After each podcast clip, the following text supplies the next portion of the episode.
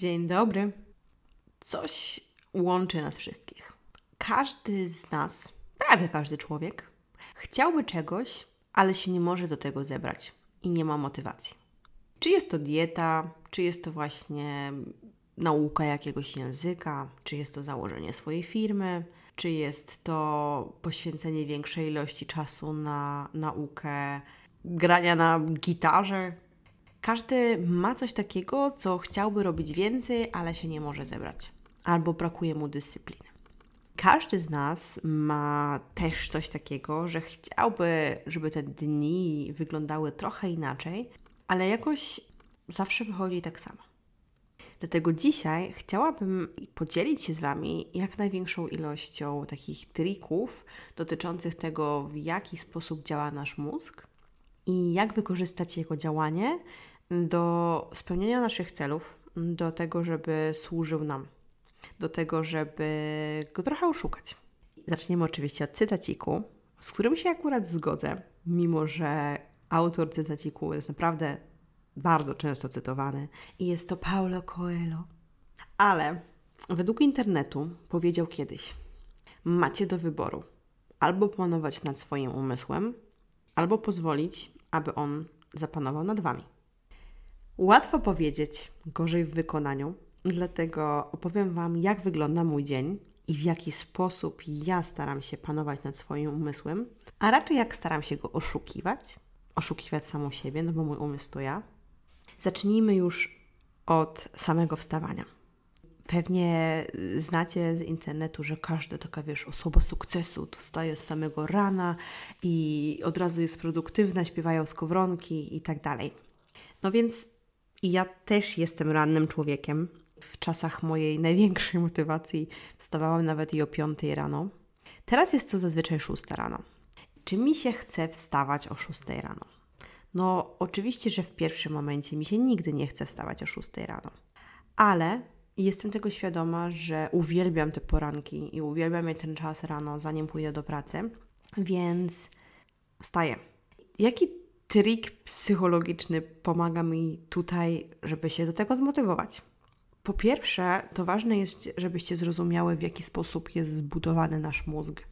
Mózg, mózg. um, bo dzięki temu będzie Wam łatwiej trochę w ogóle motywować się do rzeczy, na które nie macie ochoty.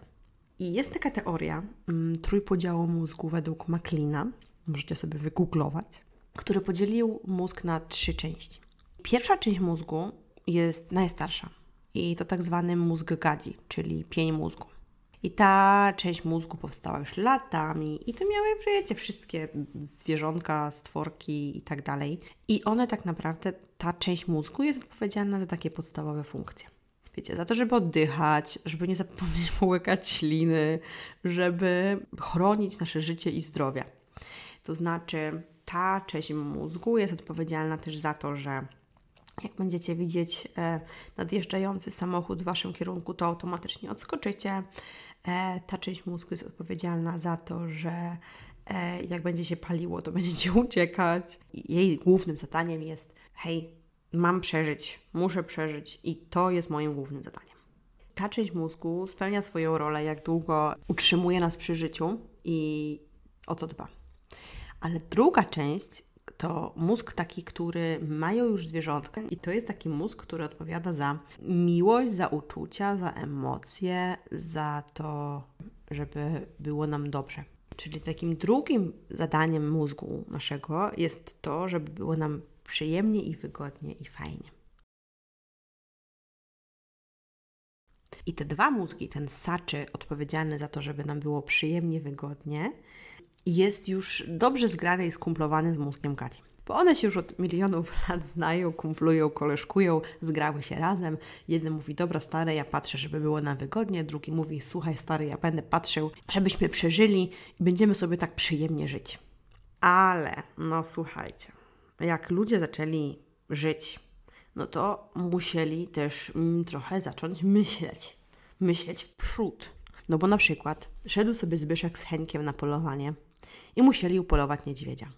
No i wiecie, Zbyszek patrzy, słuchaj stary, ja pójdę z tej strony, Heniek mówi, ja pójdę z tej drugiej, to wiesz, ja go, weźmiemy go z zaskoczenia, tak go zabijemy, patrzyli w przód, ustawlali już strategię, w jaki sposób zabić niedźwiedzia, który ich jest silniejszy od nich. Czyli musieli myśleć racjonalnie, czyli musieli dokonać jej procesów decyzyjnych, analizy dokonać, wyciągnąć wnioski. I właśnie w taki sposób zaczęła się uaktywniać mózg racjonalny, czyli kora nowa, czyli nasza ewolucja człowieka, w ogóle nie, nie tylko człowieka, tylko w ogóle ewolucja na Ziemi sprawiła, że zaczęliśmy potrzebować takiego mózgu racjonalnego. No i nasz piesek na przykład raczej nie ma takiej części mózgu, no bo nasz piesek jest szczęśliwy jak nas widzi, a smutny jak wychodzimy. My z kolei wiemy, że musimy pójść do pracy, żeby nasz piesek miał co jeść. I, i właśnie dlatego to różni ludzi od wszystkich innych stworzeń.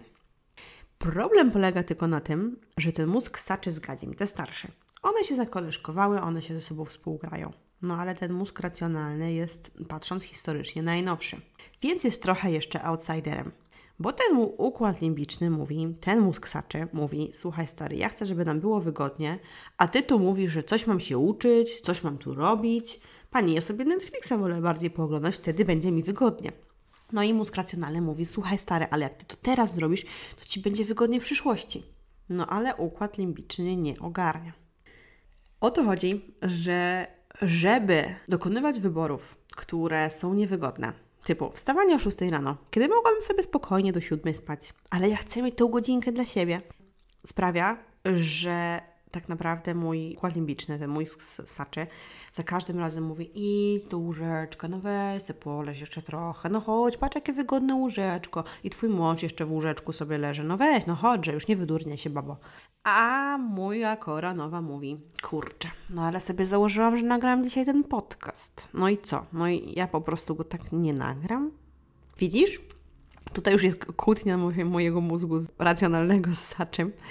E, I chyba takim trikiem na to, żeby oszukać ten mózg ssaczy jest, no właśnie, i już Wam mówię, jak ja to robię na niektórych przykładach. Wstawanie o 6 rano. Wracam do wstawania o 6 rano i robię to, bo, bo wiem, że chcę coś zrobić dla siebie przez tą godzinę dodatkową dziennie rano. I moim trikiem na to jest zostawianie telefon, telefonu w kuchni, bo wiem, że jeżeli już wstanę z tego łóżka, no to już będę, nie będę tak, że kliknę po prostu drzemkę i się przekręcę na drugi bok, tylko faktycznie wstanę. W pierwszym momencie chce mi się wrócić do łóżka, ale to robię od razu drugą rzecz, żeby trochę się rozbudzić. No to od razu, wiecie, piję szklankę wody, biorę witaminki i to już daje mi znowu takie poczucie, że już dzisiaj coś osiągnęłam. Bo branie witamin nie jest takim wyczynem, który wymaga dużo wysiłku. I branie witamin nie jest czymś takim, co, za co dostanę Nagrodę Nobla. Raczej, raczej nie. Ale tutaj już się oszukuję. To znaczy, oszukuję już swój umysł i wkręcam sobie, że już ten dzień jest produktywny, bo już dokonałam jednej rzeczy, którą chcę dokonywać regularnie, która jest dbaniem o siebie, która jest dla mnie ważna. I już jest jeden sukces. I może sobie teraz pomyśli część moich słuchaczy, że Litka to psychopatka, ale naprawdę oszukiwanie swojego umysłu dla swojego dobra w długiej perspektywie może być przydatne. Więc wstając rano o 6, bo zostawiam telefon w kuchni i sobie myślę też o tym wtedy, żeby przekonać mój mózg, bo że jak to fajnie sobie nagrać podcast, jak to fajnie sobie pogadać, jak to fajnie mieć tę tą godzinkę na to, żeby się napić spokojnie kawy i jak fajnie jest spokojnie zacząć ten um, dzień, zamiast od razu takim być w biegu. Więc ja przekonuję ten mózg limbiczny, pijąc sobie tą szklankę wody i biorąc sobie swoje witaminki, że ja tego tak naprawdę chcę, że mój mózg e, tak naprawdę uważa, że to jest przyjemne jednak. No i tutaj robię różne rzeczy rano. W zależności od tego, jaki mam humor, jakie mam plany, y, jakby sobie to różnie rozplanowuję. Czasami właśnie robię tak, że jem największą żabę z rana, to znaczy coś, co dzisiaj chciałam zrobić, koniecznie robię z samego rana, tak jak na przykład nagranie podcastu. Czasami mam tak, że wiem, że na przykład nie biegałam długo, nie ruszałam się, no to idę pobiegać. Czasami robię sobie taki czas na medytację albo jogę, żeby po prostu dać sobie takie trochę spokoju i balansu. W zależności czego potrzebuję. Jak czuję, że moja pupa się dawno nie ruszała i czas coś zrobię litka, no to idę uprawiać sport. Jak czuję, że będę miała bardzo stresujący dzień, pełen różnych ciężkich spotkań i tak dalej, no to na przykład yoga i medytacja mnie tak uspokajają na, na ten dzień. A jak wiem, że chcę być po prostu dzisiaj produktywna, no to jem tą największą żabę z rana, czyli robię to największe, co chciałam dla siebie zrobić. To jest naprawdę fajne, bo już po pierwszej godzinie tego dnia już jest poczucie, że coś robię fajnego dla siebie. I teraz wiem, że odezwą się osoby, które są nocnymi sowami i one mówią, Boże, no nie ma opcji, żebym ja rano wstawała. Dla mnie każde 5 minut snu rano jest na wagę złota. Ja mogę siedzieć do 5 rano, ja mogę siedzieć do 4 rano. Ja nie, ja nie mogę po prostu tak rano wstać. I tutaj bym powiedziała, że raczej przynajmniej według mnie nie ma czegoś takiego, że nocna osoba, dzienna osoba. To jest kwestia przyzwyczajenia i tak naprawdę na wszystko da się przestawić, jeżeli by się chciało. Ale nie musi się chcieć. To znaczy, jak się lubi siedzieć w nocy, tak jak ja lubię siedzieć rano, to sobie siedźcie. Tylko e, przynajmniej sprawdźcie sobie, czy wy faktycznie spędzacie ten dzień tak, jakbyście chcieli. Czy nie jest tak, że cały dzień jesteście potem zaspani, bo jednak społeczeństwo wymaga od Was tego, żeby rano wstać do pracy. Czy to Wam służy Waszemu zdrowiu? Czy to służy spełnianiu Waszych celów? To znaczy, czy faktycznie dokonujecie też tego, bo może tak być, że ktoś ma tryb nocny, ale nie musi rano wstawać do pracy, więc jest wyspany mimo wszystko. Mimo wszystko te wszystkie, wiecie, projekty i tak dalej też dalej robi, bo nie ma problemu z dyscypliną wieczorem. Każdy z nas jest indywidualny i każdy z nas zna siebie samemu najlepiej, więc to Wasza decyzja, kiedy będziecie robić te rzeczy, które są dla Was ważne, a kiedy nie. W każdym razie, po moim poranku, kiedy go w końcu dla siebie mam, zbieram się do pracy i zazwyczaj jadę rowerem, chyba że pada deszcz. Jazda rowerem do pracy jest czymś, co sobie też specjalnie wplatam, bo ja mam pracę siedzącą. Pewnie większość z Was też ma pracę siedzącą. I problem polega na tym, że nasze ciała bardzo, bardzo, bardzo cierpią z tego powodu. Była taka lalka stworzona, kurczę, nie pamiętam jak to się nazywało, ale ktoś stworzył taką lalkę, jak będą wyglądali ludzie przyszłości na podstawie tego, w jaki mamy teraz styl życia. No i powiem Wam, że to nie wygląda zbyt dobrze. No bo jednak cały dzień siedzimy przed komputerem.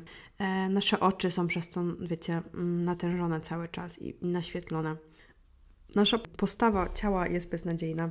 Więc chciałabym, czy ja sobie przynajmniej tak robię, żeby sobie trochę pomóc, żeby nie wyglądać jak taki kosmita za parę lat, jak najwięcej ruchu do życia codziennego wrzucić. To znaczy, nawet jak mam pracę siedzącą, no to właśnie staram się jeździć rowerem do pracy. Staram się robić przerwy w ciągu pracy, żeby pójść się przejść. Staram się, wiecie, robić przerwy od komputera też, żeby się przejść i jakby dać odpocząć oczom. Więc to jest chyba trochę taka higiena pracy. Higiena no, pracy, no tak, no bo to jest bardzo ważne, żeby sobie dać tę przestrzeń.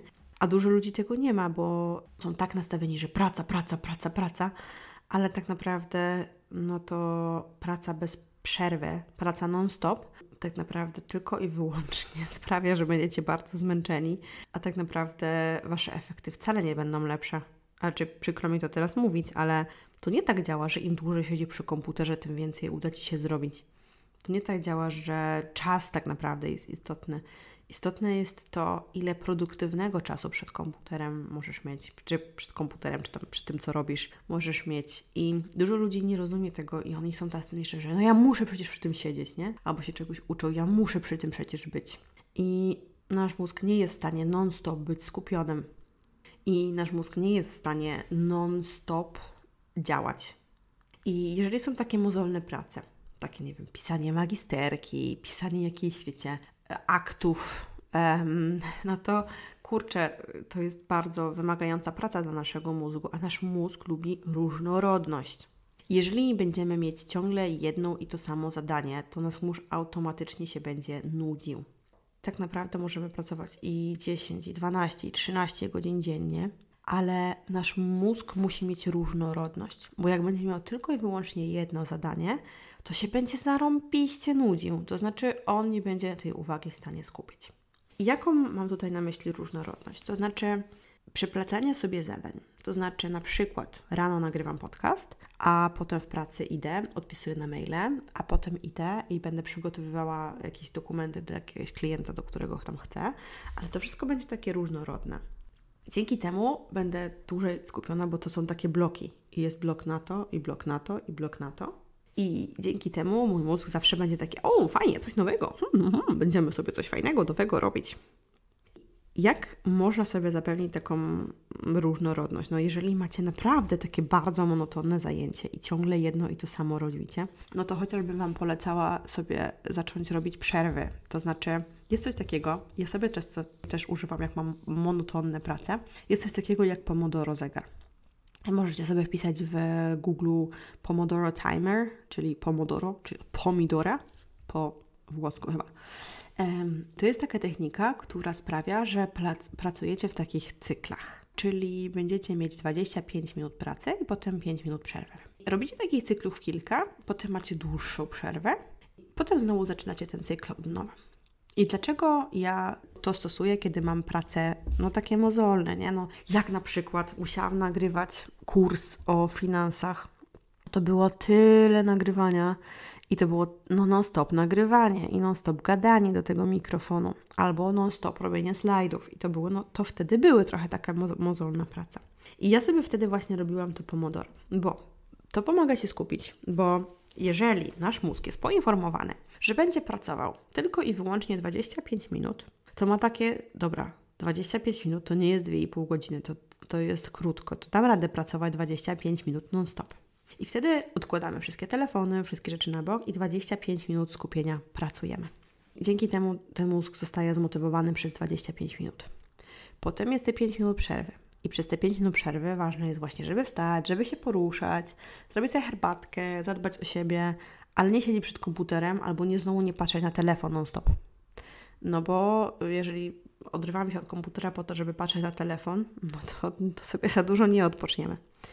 I potem jak już sobie mamy te, te, wiecie, parę cyklów, tak sobie podpoczywaliśmy, no to jest długa przerwa. I wtedy jakby, nie można sobie zjeść, czy tam cokolwiek.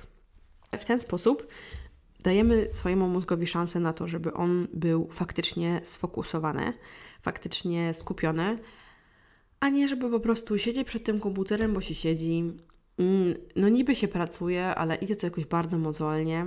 To takie ułatwienie, to taka higiena pracy dla naszego mózgu. Polecam, naprawdę. Ja sobie tak robię i wydaje mi się, że to jest bardzo fajna rzecz. No i dobra.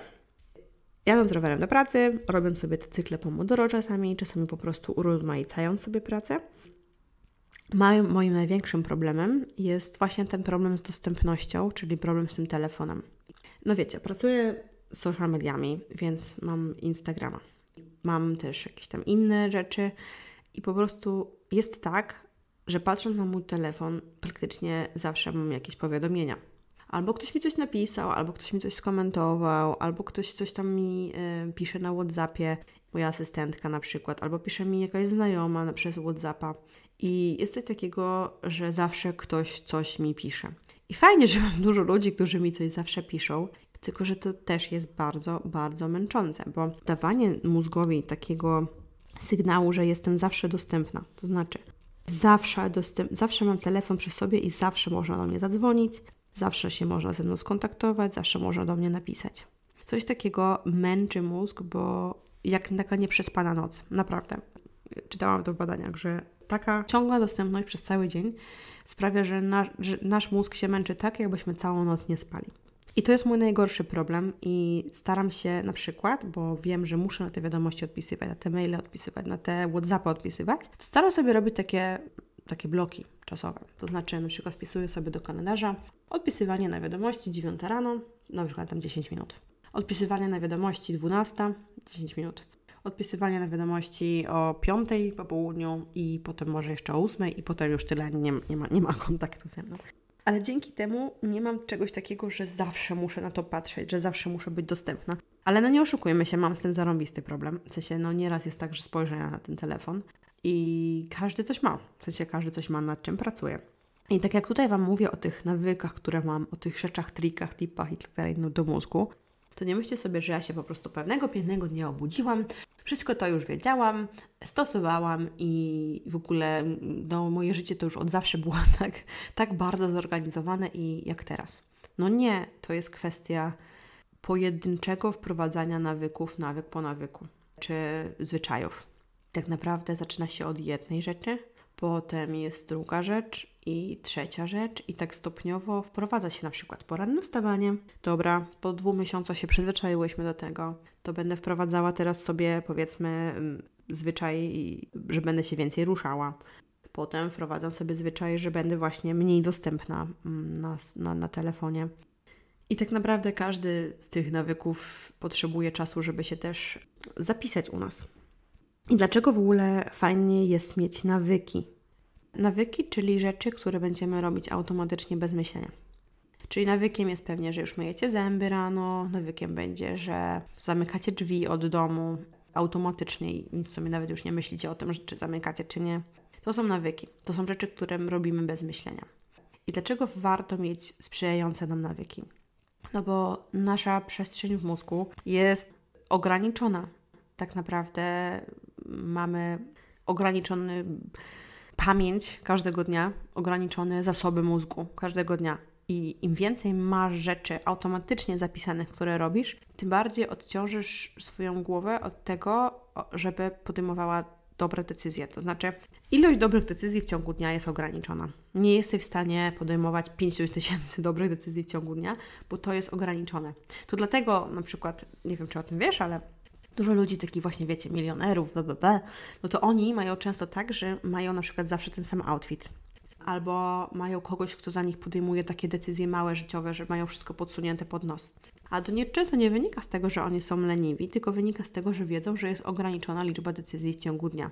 Więc zawsze robią to samo po to, żeby w jakiś sposób, czy mają to jakieś takie rzeczy, niektóre nawyki właśnie typu poranne wstawanie, typu szklanka wody, mają pozapisywane w głowie już tak na, na stałe, żeby o tym już nie myśleć, żeby robić to automatycznie.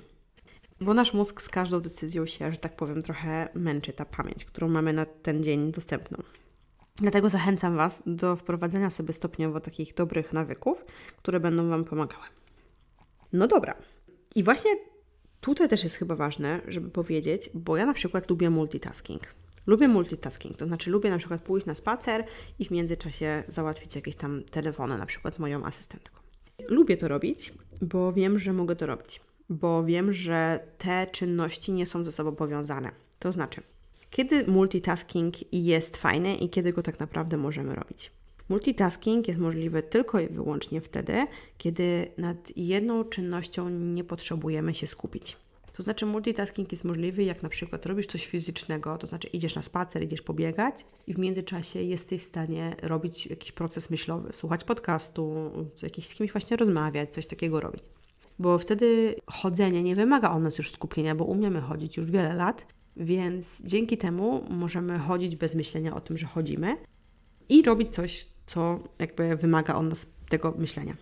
I multitasking jest też możliwy, kiedy właśnie jakaś czynność już nie sprawia nam trudności.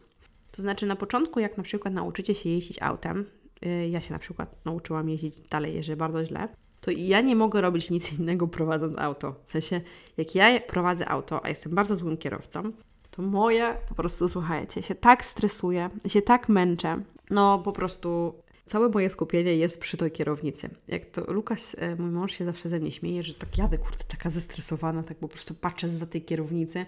No ale no ja nie umiem jeździć dobrze, więc muszę się na tym zarąbiście skupiać. No ale na przykład jak mój mąż prowadzi, no to wiecie, on może sobie 5000 rzeczy jeszcze w międzyczasie robić, bo on jakby już umie prowadzić, więc może ze mną rozmawiać bez spiny, może sobie tam ustawiać coś w radiu, może coś tam, wiecie, no jakby słuchać sobie czegoś, bo jakby jego, jego mózg jest jakby już odprężony, bo on umie prowadzić. Ja nie umiem. I trochę tak właśnie jest z tymi czynnościami. Jak chcecie prowadzić multitasking do swojego życia, to jedna z tych czynności musi być już tak naprawdę, naprawdę dobrze zapisana. No ale dobra, kontynuując mój dzień, mm, no to zazwyczaj jest tak, że ma, no, mamy przerwy na lunch. Takie, wiecie, już chyba w Polsce w korpo też tak zawsze jest. W każdym, że trzeba mieć te pół godziny czy godziny na lunch. I tutaj się zawsze, wiecie, no, staram zrelaksować, żeby dać temu mojemu mózgowi trochę odpocząć. Rowerem do pracy, dalej coaching i firma. Ogarnianie rzeczy po pracy też dla swojej firmy. Co tutaj ja też muszę sobie wprowadzać, mm, to jest odpoczynek do mojego kalendarza. To znaczy, ja jestem Mam, miałabym bardzo dobre e, zapędy do tego, żeby być pracocholikiem, bo naprawdę lubię pracować. Jeżeli przede wszystkim jest to moja firma i wiem, że mi to sprawia przyjemność, to bym mogła pracować bardzo długo. No ale nie jesteśmy w stanie pracować zawsze. Więc takim ludziom, którzy tak mają, że mogliby non-stop pracować, fajnie też jest sobie wpisywać do kalendarza czas na odpoczynek. Czyli ja sobie wpisuję na przerwę na lunch, żebym chciała pójść na spacer. Wpisuję sobie powiedzmy wieczorem. Staram się już nie planować coachingów po 20, żeby mieć ten czas na to, żeby poczytać książkę, żeby obejrzeć telewizor, żeby trochę, e, nie wiem, co robić coś z moim mężem. Wiecie, takie rzeczy, które normalni ludzie robią automatycznie, to ja sobie muszę wpisywać do kalendarza, bo po prostu o tym nie myślę. Dlaczego ja o tym wszystkim Wam w ogóle mówię? I dlaczego ja mówię Wam o tym, że o tym tak naprawdę całym działaniu mojego dnia i w ogóle jakby to Was interesowało, co ja w ciągu dnia robię.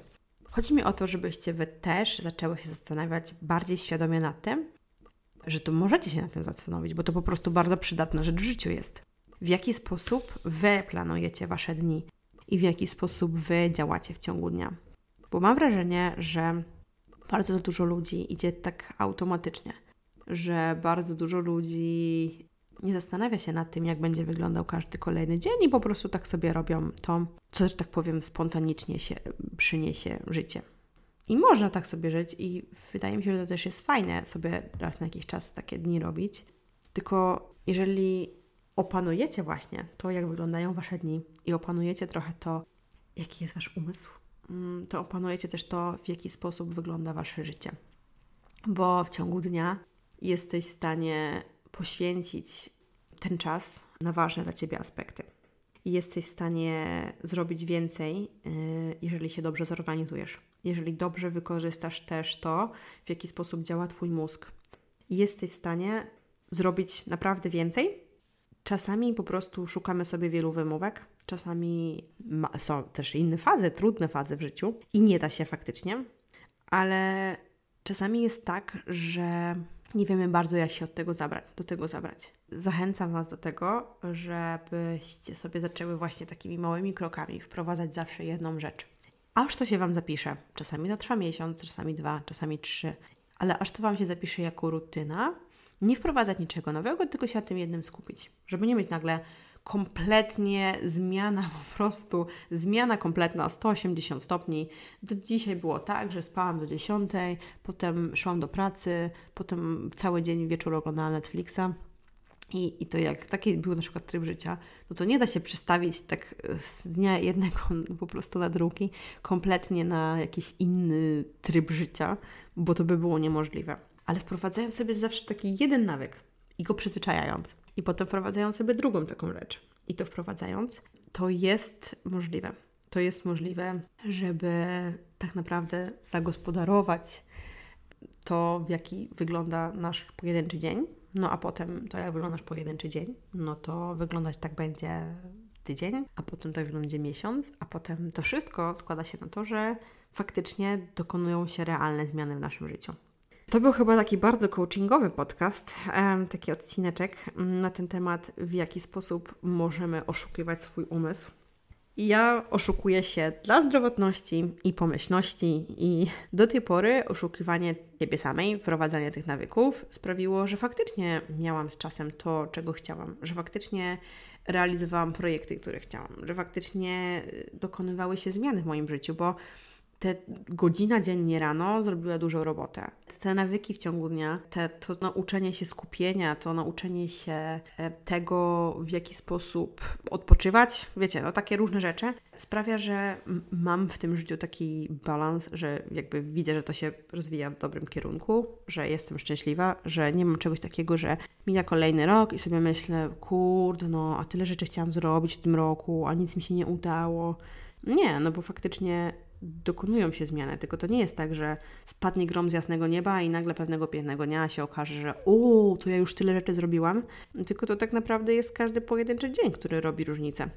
Oszukując swój umysł każdego dnia, możesz dokonać dużych różnic w takim ogólnym podsumowaniu i bilansie. Także polecam oszukiwać się dla zdrowotności i pomyślności. Um, I życzę Wam miłego dnia, bo już mija powoli moja przyjemna godzina poranna. I jadę rowerem do pracy. I mam nadzieję, że Was nie zanudziłam tymi nowinkami o mózgu. I do usłyszenia wkrótce. Pa!